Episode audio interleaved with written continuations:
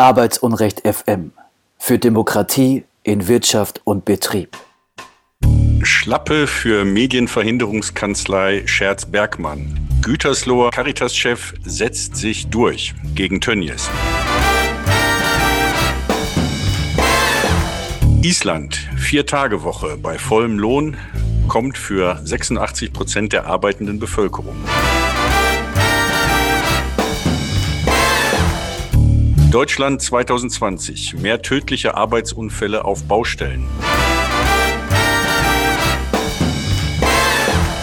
V W-Tochter Moia, Betriebsratsgründung behindert, Toilettengang und Mehrarbeit werden nur auf Antrag vergütet. Das kann heiter werden. Bahnstreiks vor der Bundestagswahl. Die G D L traut sich was. Ob das wohl gut geht?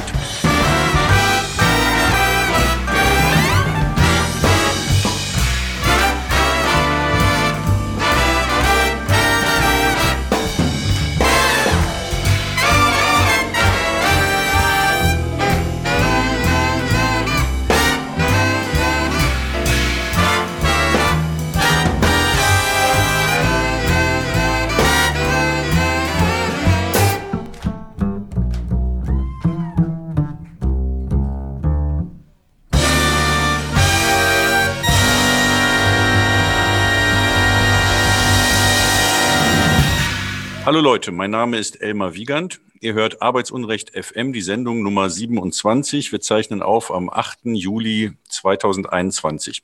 Ich grüße euch aus dem Kölner Büro der Aktion gegen Arbeitsunrecht in der Luxemburger Straße in Köln. Wer sind wir? Worum geht es in dieser Sendung? Die Aktion gegen Arbeitsunrecht unterstützt aktive Betriebsräte und solche, die es werden wollen.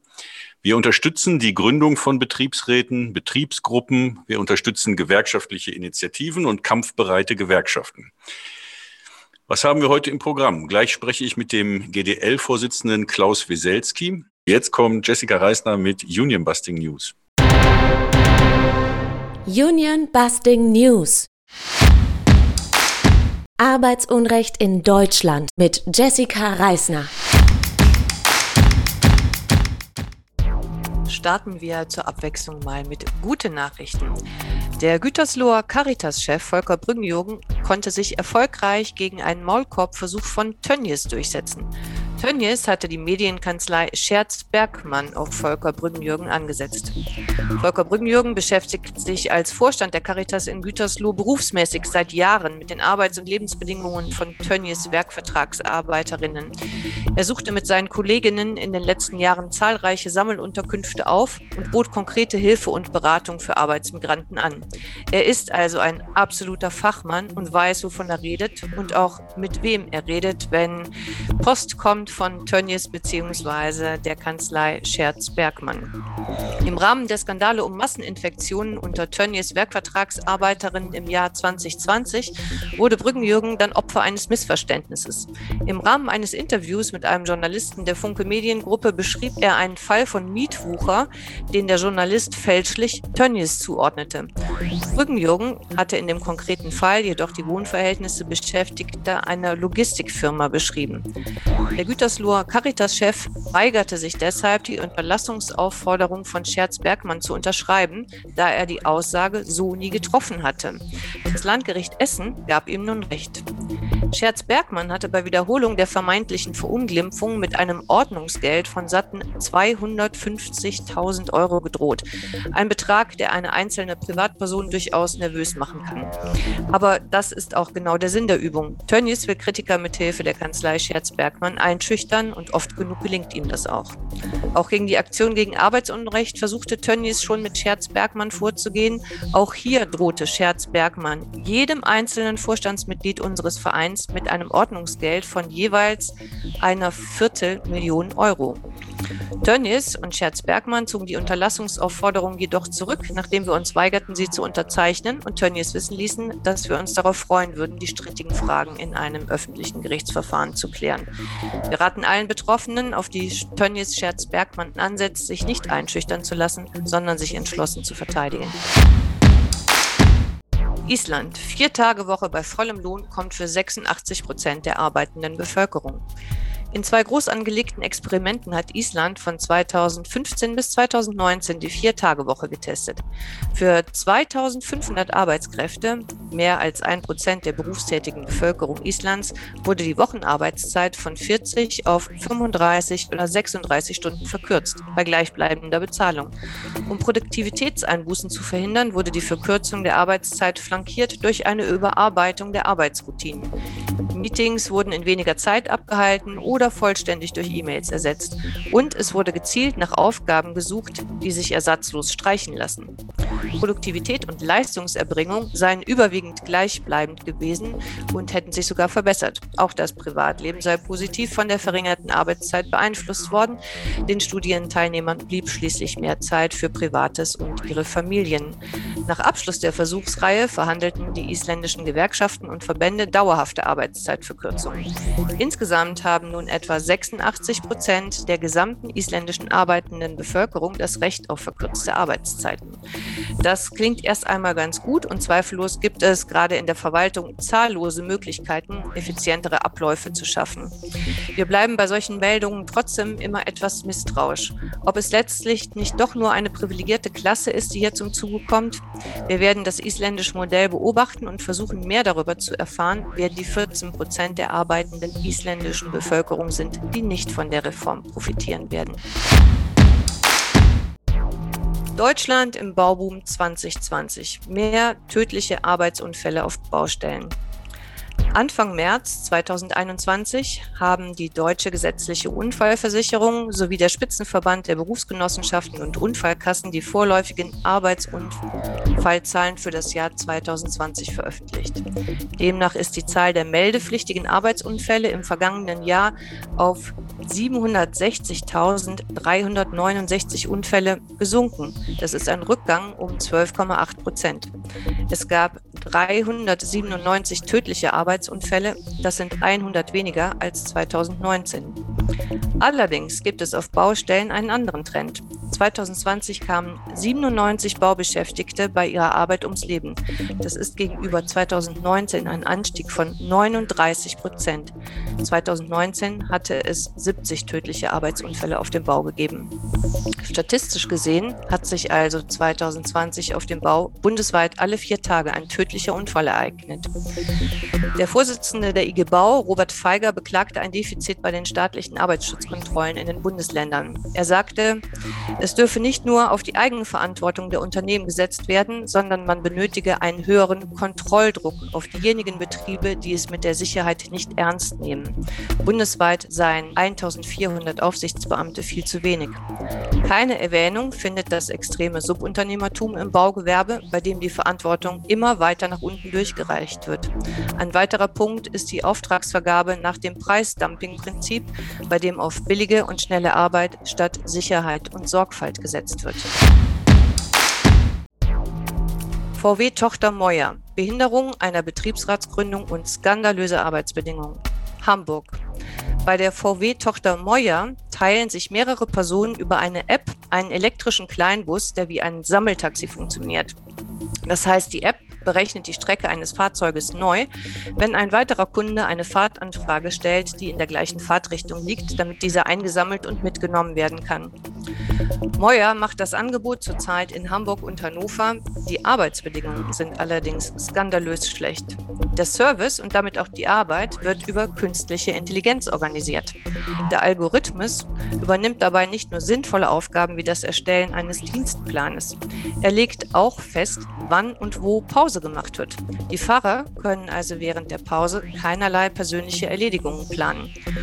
Die Anerkennung eines Toilettenstopps als Arbeitszeit und damit auch auf Bezahlung ist schriftlich zu beantragen. Zwei Minuten Bezahlung kann ein Fahrer für einen Toilettengang beantragen. Das Gleiche gilt übrigens für Mehrarbeit. Bezahlung gibt es nur per Antrag. Beschäftigte wollen, um die Verhältnisse zu ändern, einen Betriebsrat gründen. Mitte Juli soll die Wahl stattfinden. Aber schon die Unterschriften für die Kandidatur zu sammeln war schwierig, denn Moia erteilte engagierten Beschäftigten Hausverbot. Ein Initiator der Betriebsratsgründung wurde fristlos gefeuert, fünf andere gegen Abfindung aus der Firma gekauft. Sie hatten Flyer verteilt, in Firmenchats gegen das neue Arbeitszeitmodell mobilisiert und sich über die Pausenorte beschwert. Moia beschäftigt aktuell rund eintausenddreihundert Menschen, von denen zweihundert in der Entwicklung tätig sind. Im Betriebsverfassungsgesetz steht schon im ersten Paragraph, in Betrieben mit mehr als fünf ständig Beschäftigten ist ein Betriebsrat zu gründen. Wichtiger Hinweis für alle Betriebsratsgründer, bleibt, solange wie irgendwie möglich, unterhalb des Radars von Führungskräften und der Firmenleitung. Gerade in der Anfangsphase ist es wichtig, unentdeckt eine feste Gemeinschaft hinter sich zu versammeln, die langsam wächst. Wenn ihr einen Betriebsrat gründen wollt, meldet euch bei uns. Es macht unbedingt Sinn, sich strategisch aufzustellen und möglichst lange in der Deckung zu bleiben. Das war's von mir. Union Busting News. Arbeitsunrecht in Deutschland. Vielen Dank, Jessica. Ja, äh, noch kurz, kurz, was mir einfällt zu den Meldungen, die du vorgelesen hast. Ich glaube, eine wichtige Ergänzung ist, ähm, diese drakonischen, horrenden Bußgelder sind Maximalwerte, ja, also bis zu zweihundertfünfzigtausend. Ist nicht so, dass man da automatisch zweihundertfünfzigtausend Euro bezahlen muss. Und ähm, das ist aber ein wichtiger Unterschied. Viele Leute lassen sich von dieser Zahl beeindrucken. Es ist aber so eine Art Höchstzahl, die dann nicht erreicht werden muss. Aber gut, mir würden auch schon fünftausend Euro oder zehntausend Euro extrem wehtun. Also das zu dem Fall Scherz-Bergmann und diesen Unterlassungsdrohungen und Forderungen. Und äh, zweitens, bei den äh, Arbeitsunfällen äh, macht mich die Presseberichterstattung regelrecht nervös. Äh, selbst also von Kölner Stadtanzeiger bis zur ansonsten gut informierten linken Tageszeitung Junge Welt äh, wird dieser Widerspruch überhaupt nicht äh, bearbeitet zwischen angeblich sinkenden äh, Unfallzahlen und äh, horrende steigenden Todeszahlen. Äh, da heißt es dann immer, du hast es gerade auch so vorgelesen, die, die Zahl der meldepflichtigen Unfälle hat sich äh, verringert.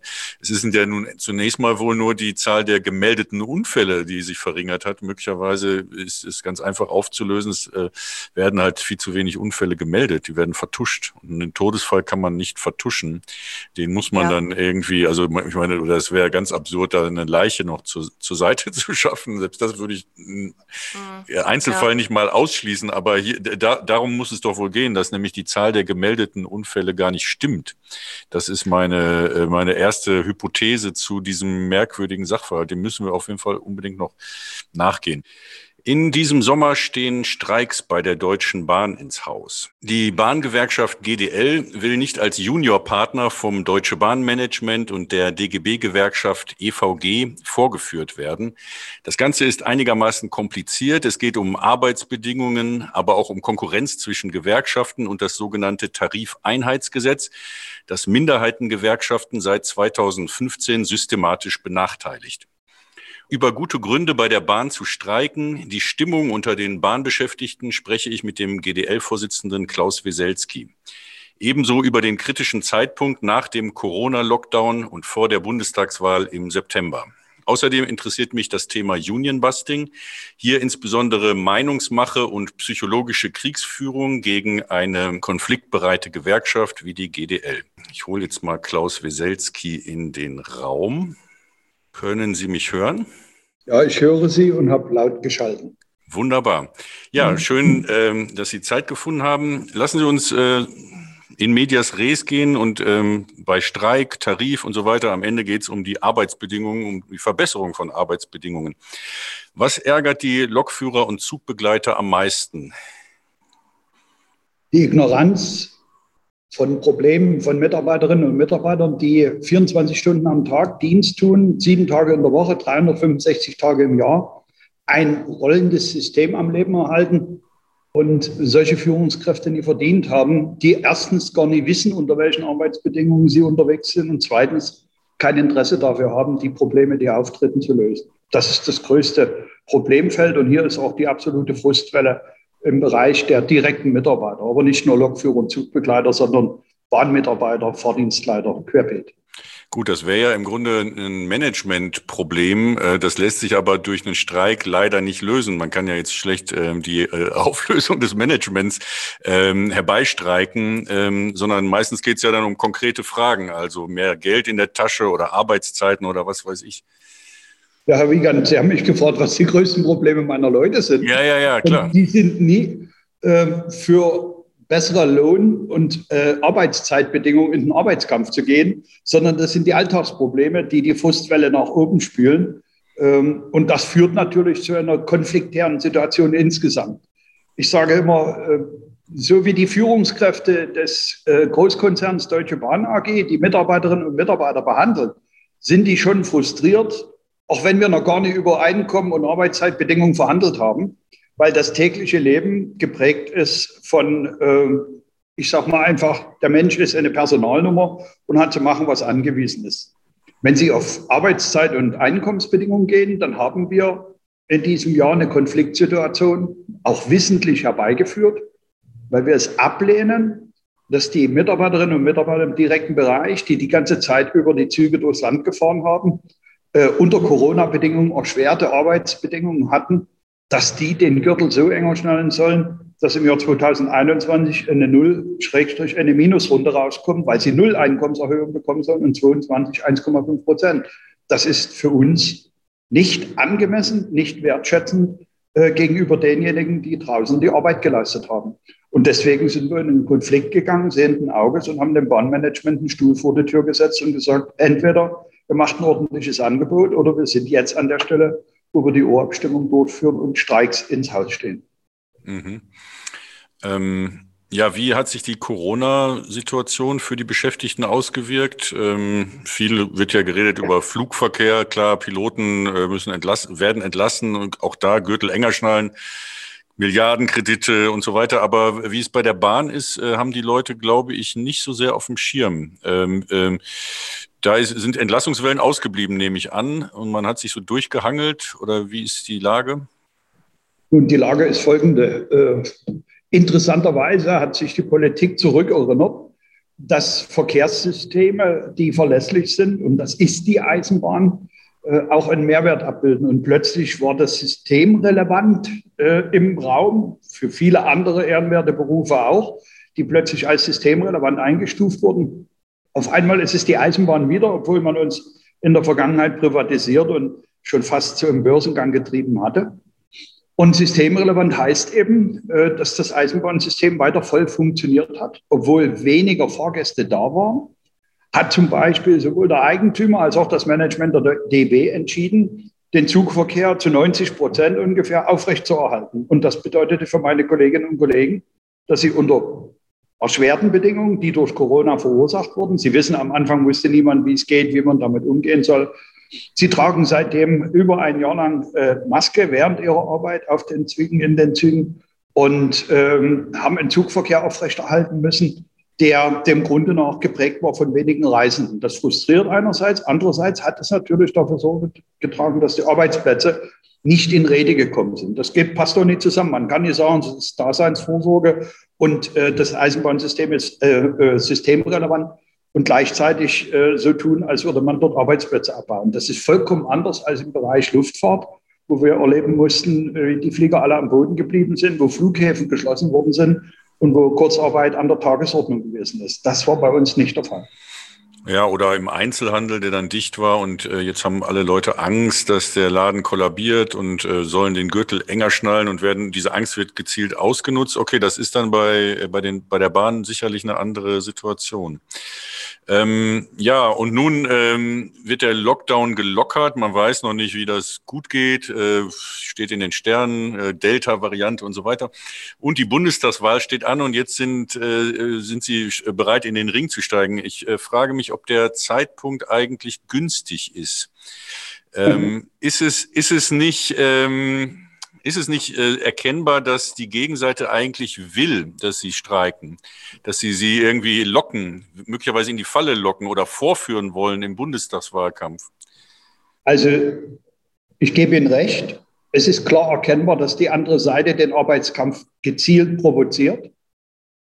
Aber Sie haben nicht recht, wenn Sie sagen, es ist der falsche Zeitpunkt, weil ich Ihnen erläutere, dass wir den Zeitpunkt absichtlich und zielgerichtet so herangeführt haben. Wäre es nach der Bahn gegangen, hätten wir Anfang April Verhandlungen gehabt, die dann scheitern und dann wäre dort womöglich auch schon ein Arbeitskampf zustande gekommen. Aber das ging alles viel zu schnell und wir wollten nicht überhitzen und vor allen Dingen auch nicht in irgendeine Falle laufen. Deswegen haben wir das Heft des Handelns äh, in die Hand genommen und haben die Zeiträume gestaltet und wissentlich jetzt ähm, die Sommermonate äh, angestrebt.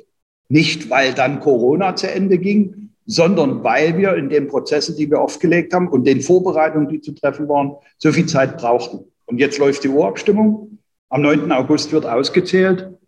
Und ich kann nicht versprechen und werde das auch nicht, weil wir die Menschen nie anlügen, dass wenn die Bahn kein Angebot verbessert, äh, abgibt und mit uns ernsthaft einen Abschluss will, der weit ab ist von diesem Schreckensszenario, das sie mit einer anderen Truppe abgeschlossen haben. Wenn die Bahn dieses will, dann treibt sie uns gezielt in diesen Arbeitskampf, aber den werden wir durchführen und wir werden im Ergebnis höheres Einkommen erzielen und vor allen Dingen bessere Arbeitsbedingungen. Und dritte Botschaft, wir werden Tarifverträge für alle Eisenbahnberufe erzeugen und die Kolleginnen und Kollegen auf den Stellwerken, in den Werkstätten bei der Fahrweginstandhaltung mitnehmen, mit unseren besseren Tarifverträgen, weil wir nicht nur mehr Entgelt wollen, sondern weil wir auch die Betriebsrente aus dem Zusatzversorgungstarifvertrag schützen müssen. Denn das Management will das abschaffen und die andere Truppe hat das schon zugesagt, dass sie das mit abschaffen.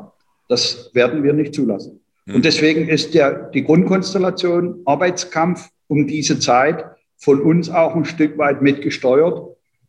Und ja, wir werden es nicht schaffen und auch nie wollen, bis das Ende der Ferien abzuwarten, um niemanden zu beeinträchtigen. Weil ich sage Ihnen ganz offen, es gibt überhaupt keinen Zeitpunkt, in dem ein Streik im Eisenbahnsystem günstig ist. Nachts zwischen halb zwei und um zwei, wo niemand weiter betroffen wäre, außer mit einer halben Stunde Verspätung. Aber das ist nicht der Effekt, den wir erzielen wollen, sondern wir müssen das Management empfindlich treffen und klare Signale setzen von Seiten der Eisenbahner, so nicht mit uns. Ja, ich denke auch, dass das dann gestreikt werden muss, wenn es der Gegenseite wehtut. Das ist natürlich richtig. Andererseits reden wir hier von asymmetrischer Konfliktführung. Die, die Medienmacht ist eindeutig konzentriert. Also zumindest hat sich da, glaube ich, seit zweitausendvierzehn, fünfzehn, seit ihrem letzten großen Streik wenig äh, Positives verändert, weiß ich nicht genau. Deshalb ist zu erwarten, dass äh, ein ähnliches Trommelfeuer wieder über ihre Gewerkschaft und auch sie persönlich hereinbricht. Und wenn man jetzt erkennen kann, die, die Gegenseite führt es eigentlich wissentlich herbei, dann stellt sich die Frage, was, was ist das Kalkül dahinter? Also was, was treibt diese Leute an?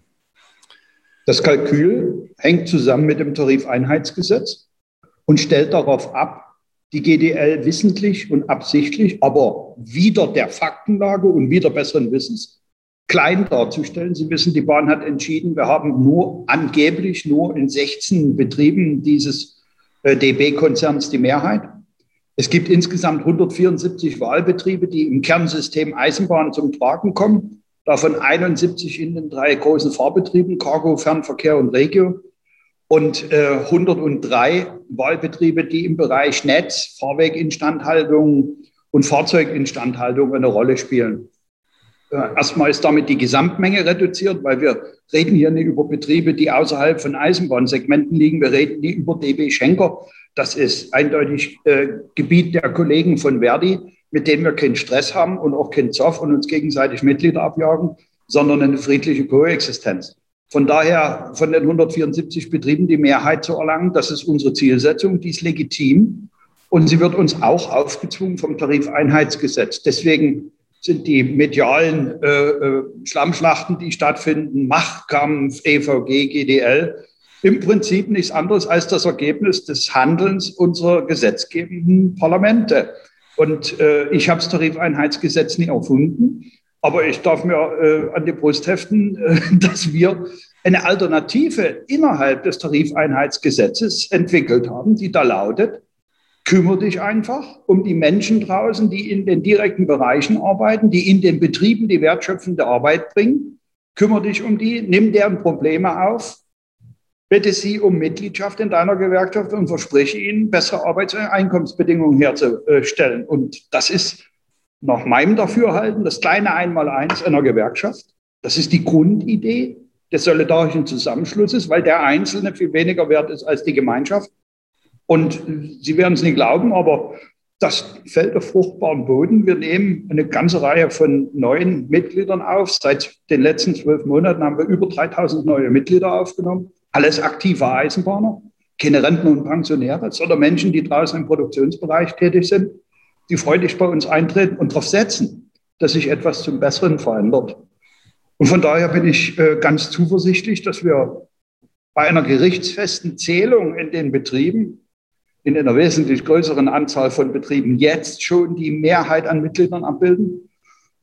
Wenn wir klug sind und wenn wir gut äh, argumentieren und vor allen Dingen, wenn wir auch gute Ergebnisse erzielen, dann verstehen die Menschen, dass äh, die G D L ihre Betriebsrente zum Beispiel geschützt hat, die G D L dafür Sorge getragen hat, dass sie eine andere Einkommenserhöhung bekommen, als das ursprünglich mal angedacht war.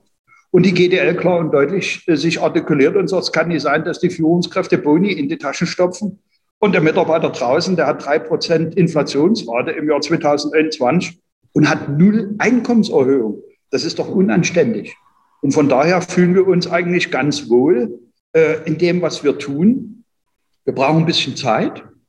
Die brauchen wir, weil die Menschen natürlich überzeugt werden müssen. Aber wir sind sehr zuversichtlich, dass in der Auseinandersetzung, die vor uns liegt, wenn sie denn gepflegt wird von der Arbeitgeberseite, nicht bloß Lokführer und Zugbegleiter im Streik sind, sondern eine ganze Reihe von Eisenbahnern im Betriebsdienst, die in ihren ehrenwerten Berufen einfach nur die Nase voll haben von dem, was das Management so von sich gibt. Weil ja. Die berühmte Eisenbahnerfamilie wird immer nur oft beschworen, wenn es daran geht, dass die äh, im direkten Bereich einen Gürtel enger schnallen sollen. Ja, die äh, G D L müsste eigentlich ihren Namen jetzt bald ändern. Ne? Das ist ähm, auch, glaube ich, in der deutschen Gewerkschaftslandschaft ohne Vorbild. Ähm, eine Gewerkschaft, die sich äh, vom Lokführer, von der Spartengewerkschaft ja längst äh, weiterentwickelt hat zu äh, f- äh, Fahrbegleitern und jetzt also auch in den gesamten Konzern sich ausbreiten will. Äh, da ist der Name Gewerkschaft Deutscher Lokführer fast schon anachronistisch, nicht wahr? Ähm, ja. Aber das, das ist eine, es ist vielleicht auch nur eine Nebensächlichkeit. Also es gibt mehrere Anachronismen, Herr Wigand, aber ich sage Ihnen ganz offen, ob und wann wir den Namen ändern, entscheiden wir in unserer Organisation zum Zeitpunkt, wenn es reif ist. Wir haben seit siebzehnten November zweitausendzwanzig den sogenannten Öffnungsbeschluss und allen Beteiligten mitgeteilt. Wir sind bereit, für alle Eisenbahner Verantwortung zu übernehmen. Ich korrigiere Sie übrigens ungern, aber wir wollen nicht den Konzern organisieren, die Arbeitnehmer in dem Konzern, der weltweit aufgestellt ist und der auch in Deutschland Dependancen hat oder G m b H en, die mit Eisenbahn überhaupt nichts zu tun haben. Ich sage da ganz klar und deutlich, Schuster, bleibt bei deinen Leisten. Wir verstehen was vom Eisenbahngeschäft. Wir verstehen uns sehr gut mit Fahrdienstleitern. Wir verstehen uns sehr gut mit Werkstattmitarbeitern, die unsere Lokomotiven, unsere Züge reparieren. Mit denen können wir auch eisenbahnerisch äh, viele Gemeinsamkeiten entwickeln. Aber wir verstehen uns nie mit irgendwelchen äh, Entwicklern von äh, Systemtechnologie oder was auch immer. Das gehört nicht ins Eisenbahnsystem, das gehört in den Phalanx darum herum. Von mhm. daher konzentrieren wir uns glasklar auf das Eisenbahnsystem in Deutschland. Und das ist auch das, was wir für den Konzern einfordern, dass er angewiesen wird vom Eigentümer, weil das nie unsere Aufgabe als Gewerkschaft ist, aber wir fordern das auch politisch glasklar, dass dieses Management angewiesen wird, sich auf das Herzstück der Eisenbahn in Deutschland zu konzentrieren und diese weltweiten Aktivitäten Stück für Stück zurückbaut, und unterlässt, in China eine Hafenanlage zu kaufen oder in Amerika eine Fluggesellschaft. Das hat mit Eisenbahn in Deutschland nichts zu tun. Und dreißig Milliarden Schulden aus der Vergangenheit sprechen Bände. Sprechen Bände dahingehend, dass das die Mitarbeiter im direkten Bereich nicht zu verantworten haben. Das ist Missmanagement und Verzocke von Steuergeldern am anderen Ende der Welt. Ja, das äh, sehe ich auch so. Auch die gesamte Struktur dieser Holding mit über dreihundert äh, Tochterfirmen ist ja oftmals eine Struktur, wo einfach nur Geld versickert in äh, einem aufgeblähten Managementapparat. Das, finde ich, sieht man schon beim beim Organigramm äh, der D B. Und das ist auch die, sicherlich die Besonderheit der D B, diese komische Ja, Holdingstruktur. Ähm, ja, lassen Sie uns noch kurz über den Bundestagswahlkampf äh, sprechen, der ja nun die Kulisse bilden wird und äh, Parteien suchen Themen. Äh, und ich denke, man wird, äh, wird äh, das Thema begierig aufgreifen, um auf Sie einzudreschen und Ihre Kollegen.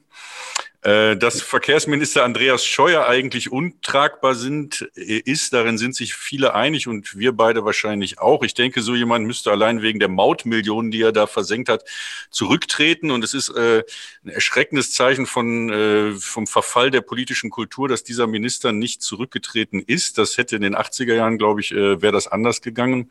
Ja, wie beurteilten Sie als Eisenbahner das Wirken dieses äh, Verkehrsministers?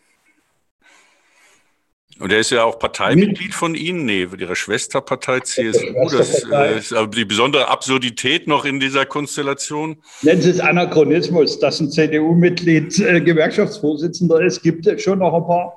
Aber ich sage Ihnen ganz offen, äh, meine Parteizugehörigkeit und die Parteizugehörigkeit meiner Mitglieder ist deren Privatangelegenheit. Die spielt in unserer Gewerkschaft keine vordergründige Rolle. Wir sind also nie in Lagern aufgeteilt, sondern wir sind alle auf der Basis unserer Berufe in Gemeinsamkeiten unterwegs und wir konzentrieren uns auf das Wesentliche, Verbesserung von Arbeits- und Einkommensbedingungen. Das steht in der Satzung und das ist auch im Fokus dieser Organisation. Von daher ist die Parteimitgliedschaft nachgelagert.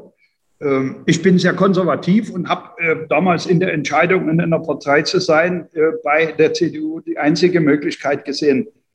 Dass ich das heute differenzierter betrachte, liegt unter anderem darin, dass meine Partei Miterfinder des Tarifeinheitsgesetzes ist. Äh, äh, schlussendlich äh, ist sie in der Koalition mitmarschiert und hat das Gesetz in Kraft gesetzt, obwohl die eigentlichen Treiber, das ist ein wirklicher äh, Absurdität, dass die sozialdemokratische Partei, die Arbeiterpartei, das Tarifeinheitsgesetz geschrieben hat und äh, es zweitausendfünfzehn in Kraft gesetzt hat.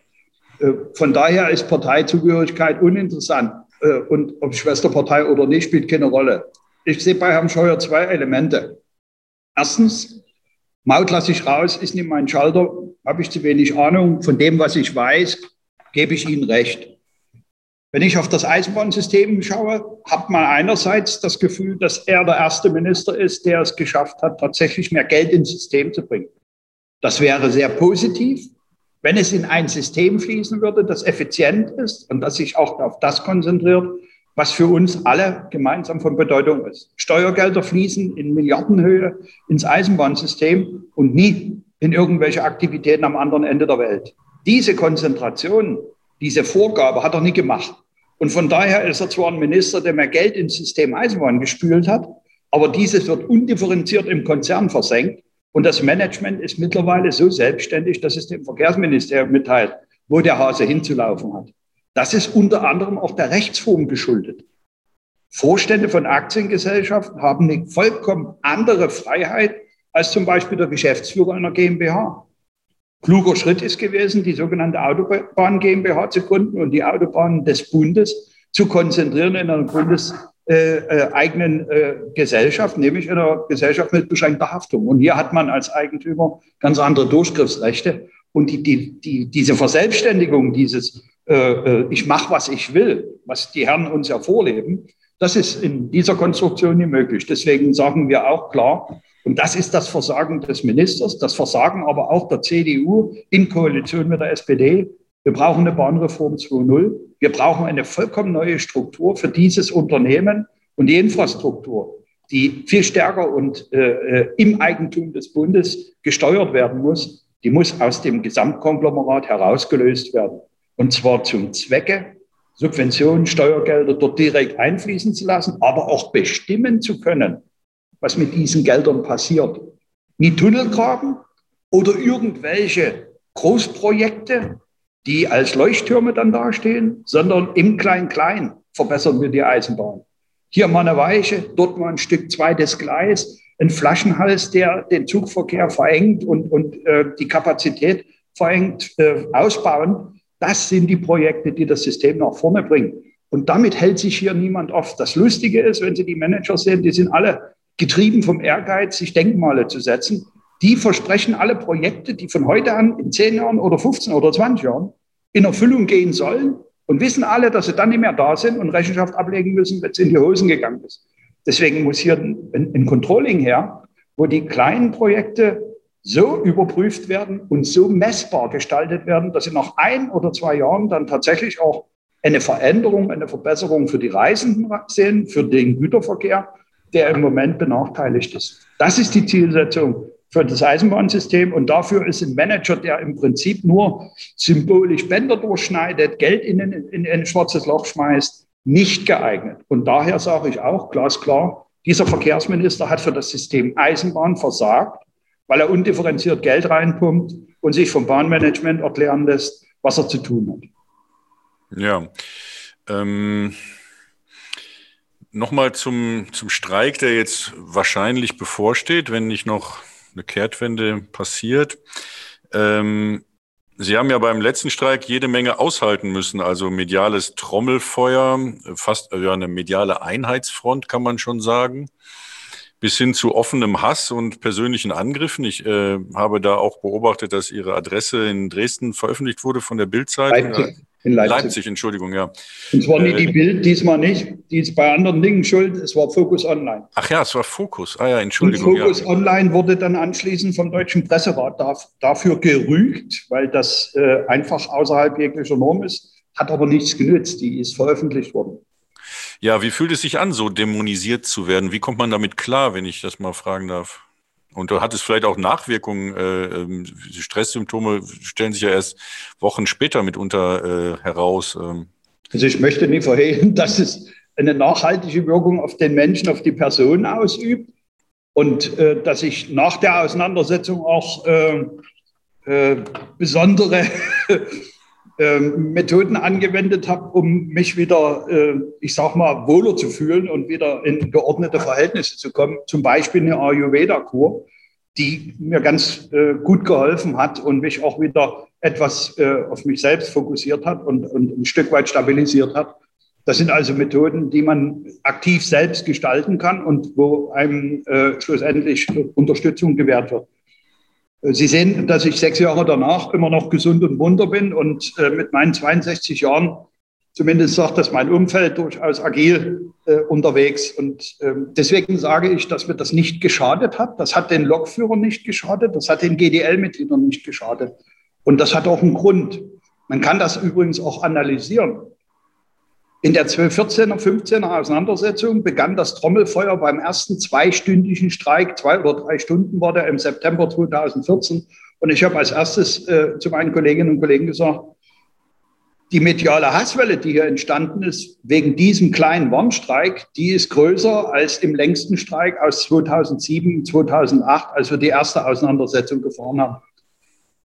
Aber Fakt ist, die veröffentlichte Meinung stimmte nicht überein mit der öffentlichen Meinung. Die öffentliche Meinung, gab es einen Politbarometer, das Z D F, ziemlich zum Ende, wo wir in den etwas längeren Streik eingetreten sind, waren immer noch vierundsechzig Prozent der Meinung, dass das richtig und gerecht ist, was die G D L macht und fordert. Das wurde aber ganz schnell wieder aus dem Äther genommen. Das war dann verschwunden, das sah man nur ganz kurz. Von daher sehen Sie auch, dass es durchaus, äh, ohne Verschwörungstheoretiker zu sein, Verknüpfung gibt und äh, Gleichschaltung beziehungsweise äh, gleiche Ausrichtung. Streik ist schmutzig, Streik darf nie sein, noch dazu nie im Eisenbahnverkehrsmittel. Das war Union-Busting vom Feinsten. Das war auch Amerikanisierung unter der Überschrift. Wenn wir die G D L klein kriegen, das kann man wirklich sagen, ohne dass wir uns besonders hervorheben wollen, wäre die G D L gefallen, wären die Lokführer im Streik nie erfolgreich gewesen, hätte es anschließend eher weniger Gewerkschaften gegeben, die auch nur ansatzweise wieder in den Arbeitskampf gehen, weil das fatale Folgen hat. Wir haben einen langen Machthebel, einen langen Tarifmachthebel, den wir verantwortungsbewusst wahrnehmen und auch nie einsetzen äh, um klein-klein, sondern dann, wenn es erforderlich ist. Und wenn Sie die Frage stellen, wie mir das ähm, gelungen ist, das zu überstehen, die Druckwelle, die entstand und auch die, die persönlichen Anfeindungen. Ja, es gab eine Phase, in der ich dann nach der Veröffentlichung meiner Privatadresse mich auch an die entsprechenden äh, Organe gewendet habe. Ich habe zum Schluss äh, einen sehr engen Kontakt äh, mit den polizeilichen Organen gestanden. Die haben dann E-Mail-Verkehr sich angeschaut äh, von dem, was da kam. Die haben auch äh, meine Wohnung ein Stück weit unter engere Beobachtung genommen, weil man ja nie weiß, ob nie irgendwann eine betrunkene Truppe äh, mal meint, die müssten bei dem Gewerkschaftsführer zeigen, was der so zu machen hat. Aber ich sage offen, man hat gemerkt und gesehen, dass der Rechtsstaat funktioniert. Meine Kolleginnen und Kollegen von der Polizei, da waren bestimmt auch ein paar dabei, die gedacht haben, naja, meine Frau ist gestern auch nicht auf Arbeit gekommen, weil der hier streikt.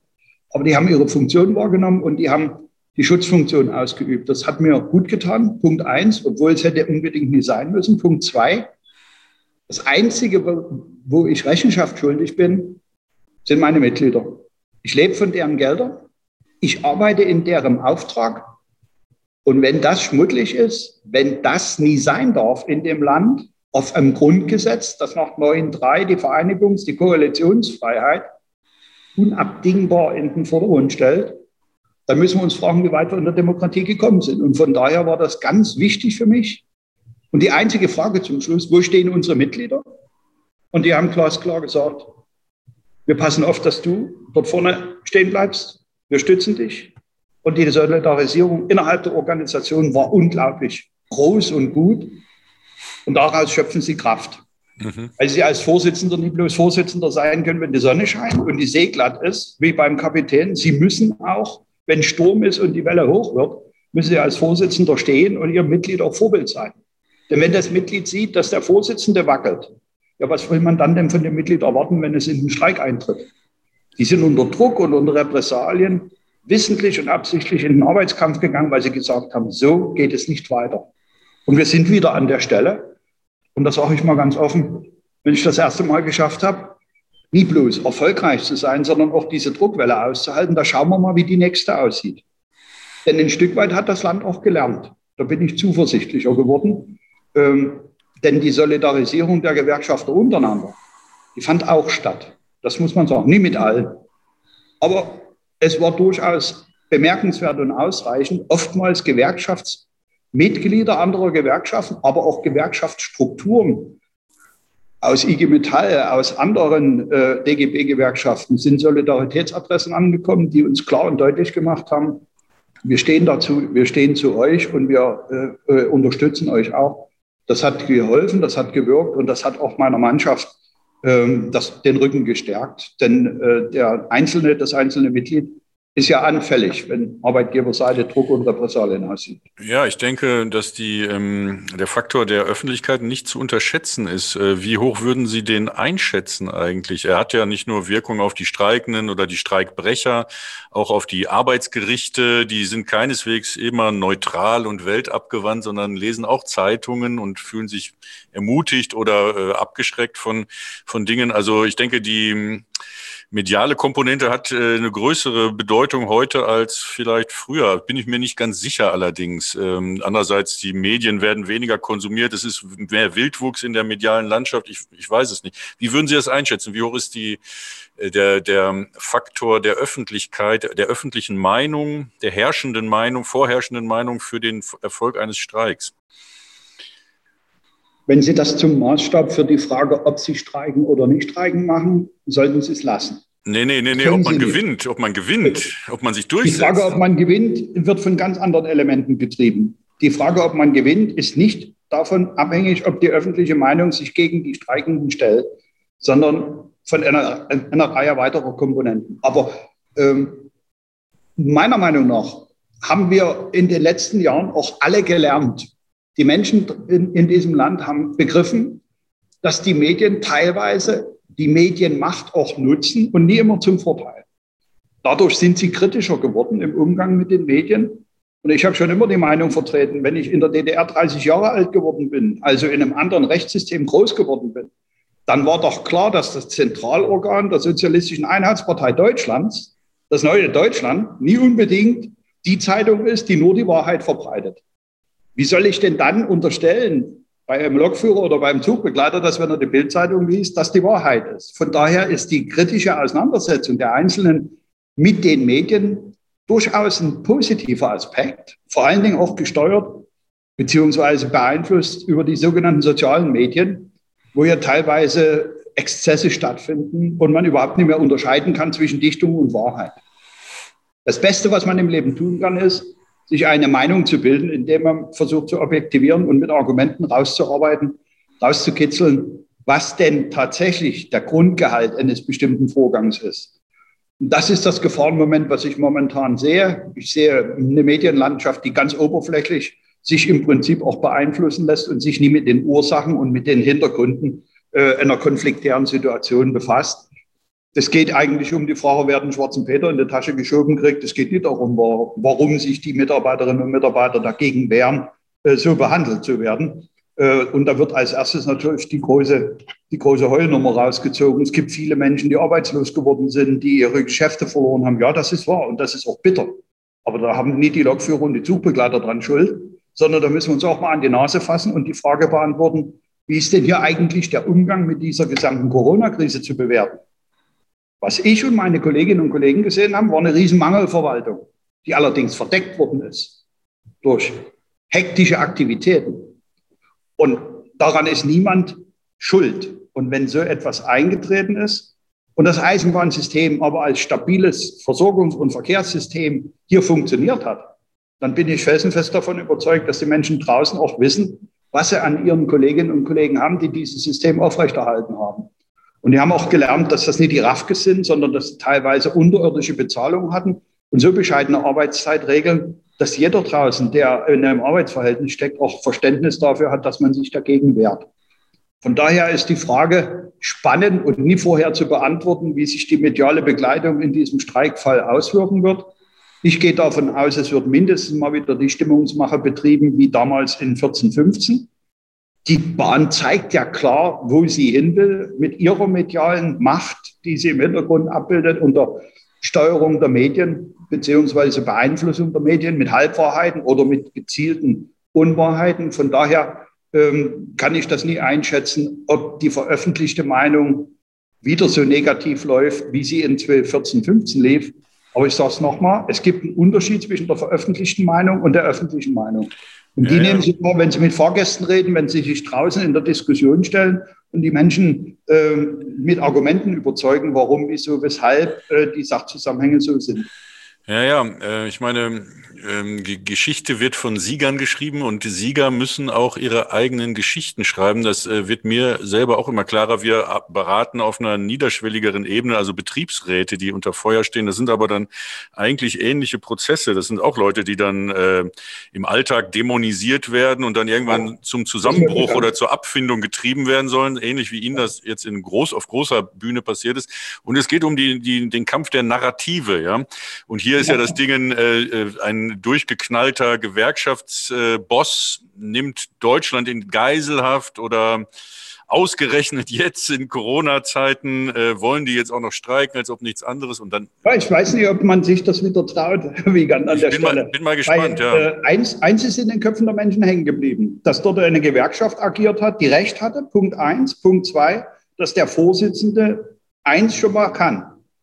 Glaubhaft und authentisch rüberbringen, dass er für eine Sache steht. Und von der Sorte wünschen sich viele Menschen noch mehr, nicht bloß in Gewerkschaften, auch in der Politik. Wir brauchen keine Menschen, die eine Viertelstunde sprechen und nichts gesagt haben, sondern wir brauchen Menschen, die authentisch sind und die sich für eine Sache einsetzen, weil sie das aus Überzeugung tun. Und von daher ist der Vorsitzende der G D L aus zweitausendvierzehn nicht mehr der gleiche wie zweitausendeinundzwanzig. Es ist Personalunion. Aber wenn man mir was nachsagen kann, dann ist es Verlässlichkeit, Konsequenz und Konstante.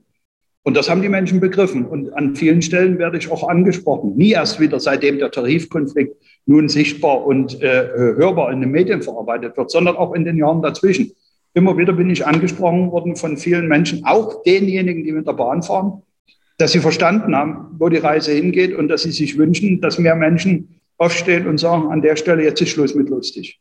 Wir lassen uns nicht veralbern.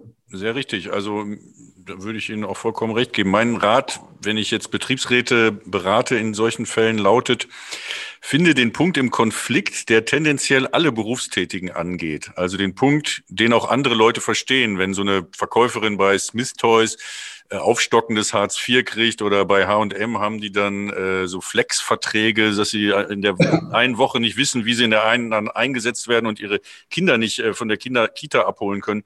Aber was sagen Sie der Krankenschwester oder dem Müllmann, der uns jetzt vielleicht zuhört? Äh, was bekämpfen Sie als Gewerkschafter, dass auch diese Leute als Problem in ihrem Leben kennen und warum sollten diese Leute sich mit dem G D L-Streik identifizieren? Wir kämpfen für besseres Einkommen und bessere Arbeitsbedingungen innerhalb dieser Eisenbahnunternehmungen. Ob das Infrastruktur oder Fahrbetriebe sind, ist an der Stelle egal. Wir kämpfen für den Erhalt unserer Betriebsrente. Der Name ist Zusatzversorgungstarifvertrag, wo eine Kleinstrente, die am Ende hundertfünfzig Euro äh, pro Monat ausmachen soll, gekürzt werden soll um fünfzig Euro, also um ein Drittel, weil das Management sich verzockt hat und Milliarden Schulden hat und meint, die wollen die Rückstellung nicht mehr bilden. Und wir treten auch an dass diese Unkultur nicht zulasten derjenigen, die die Wertschöpfung im Unternehmen bringen, äh, weitergetrieben wird, dass man sich oben die Taschen vollstopft und in wohlgesetzten Worten und bunten PowerPoint-Folien, die da unten einfach nur für dumm verkauft, unter der Überschrift, die haben zu machen, was wir anordnen. Wir kämpfen für ge- eine gerechte Verteilung dessen, was erzeugt wird, nämlich ein Produkt. Und das gilt für viele. Und natürlich ist jemand, der einen Zugverkehr macht, nie unbedingt ein Produkt, was jeder kauft, aber viele nutzen. Eine Krankenschwester, wenn man das Produkt betrachtet, sie hilft Menschen, sie bringt Leben wieder zurück oder sie hilft, Leben zu erhalten. Und das muss nach unserem Verständnis viel mehr wertgeschätzt werden, weil wir erleben hier eine Welt, in der die Nadelstreifenanzüge durchs Land laufen und der Begriff Nieten in Nadelstreifen hat an vielen Stellen seine Wahrheit gefunden und die Menschen für dumm verkaufen, sich selbst die Taschen füllen und den kleinen Leuten nicht mal den Inflationsausgleich gönnen. Und da, glaube ich, spreche ich eine Sprache, die jeder Arbeitnehmer, der im direkten Bereich tätig ist und der einer anständigen Arbeit nachgeht und am Ende des Tages auch nachweisen kann, dass er mit seiner Hände Arbeit etwas geschaffen hat, da spreche ich denen aus dem Herzen. Und von daher sind die Sympathien wesentlich größer, als wir in der Veröffentlichung gemeinsam wieder erleben werden. Ja gut, das ist ein wunderbares Schlusswort, Herr Weselsky. Dem kann ich gar nicht viel hinzufügen. Ich danke Ihnen für das Interview, äh, wünsche alles Gute und äh, wir werden das äh, selbstverständlich solidarisch äh, begleiten und äh, ja, mal sehen, wie sich der Sommer weiterentwickelt. Ich bedanke mich im Namen aller Eisenbahnerinnen und Eisenbahner, Herr Wigand. Alles Gute, viel Erfolg weiterhin und bleiben Sie gesund. Auf Wiedersehen. Tschüss. So, jetzt hole ich meine Kollegin Jessica Reisner wieder in die Sendung. Jessica, hörst du mich?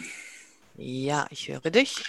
Okay, die Sendung äh, neigt sich dem Ende zu. Deshalb ähm, sage ich jetzt mal ähm, tschüss, Leute. Äh, wir sehen uns nächste Woche. Geht auf unsere Website arbeitsunrecht punkt de und nehmt an der Abstimmung für Freitag, den dreizehnten Teil, unserer Aktionstag, dreizehnten August. Da geht's gegen Lieferdienste. Ihr könnt wählen zwischen Lieferando, Gorillas oder Flaschenpost. Ähm, und auf der Website findet ihr auch Gründe, warum wir diese drei Lieferdienste nominiert haben. Das könnt ihr euch dann auch durchlesen. Also macht's gut. Bis zur nächsten Woche. Wir hören uns und sehen uns vielleicht. Haltet die Ohren steif, äh, bleibt gesund oder werdet gesund. Bis zur nächsten Woche. Tschüss.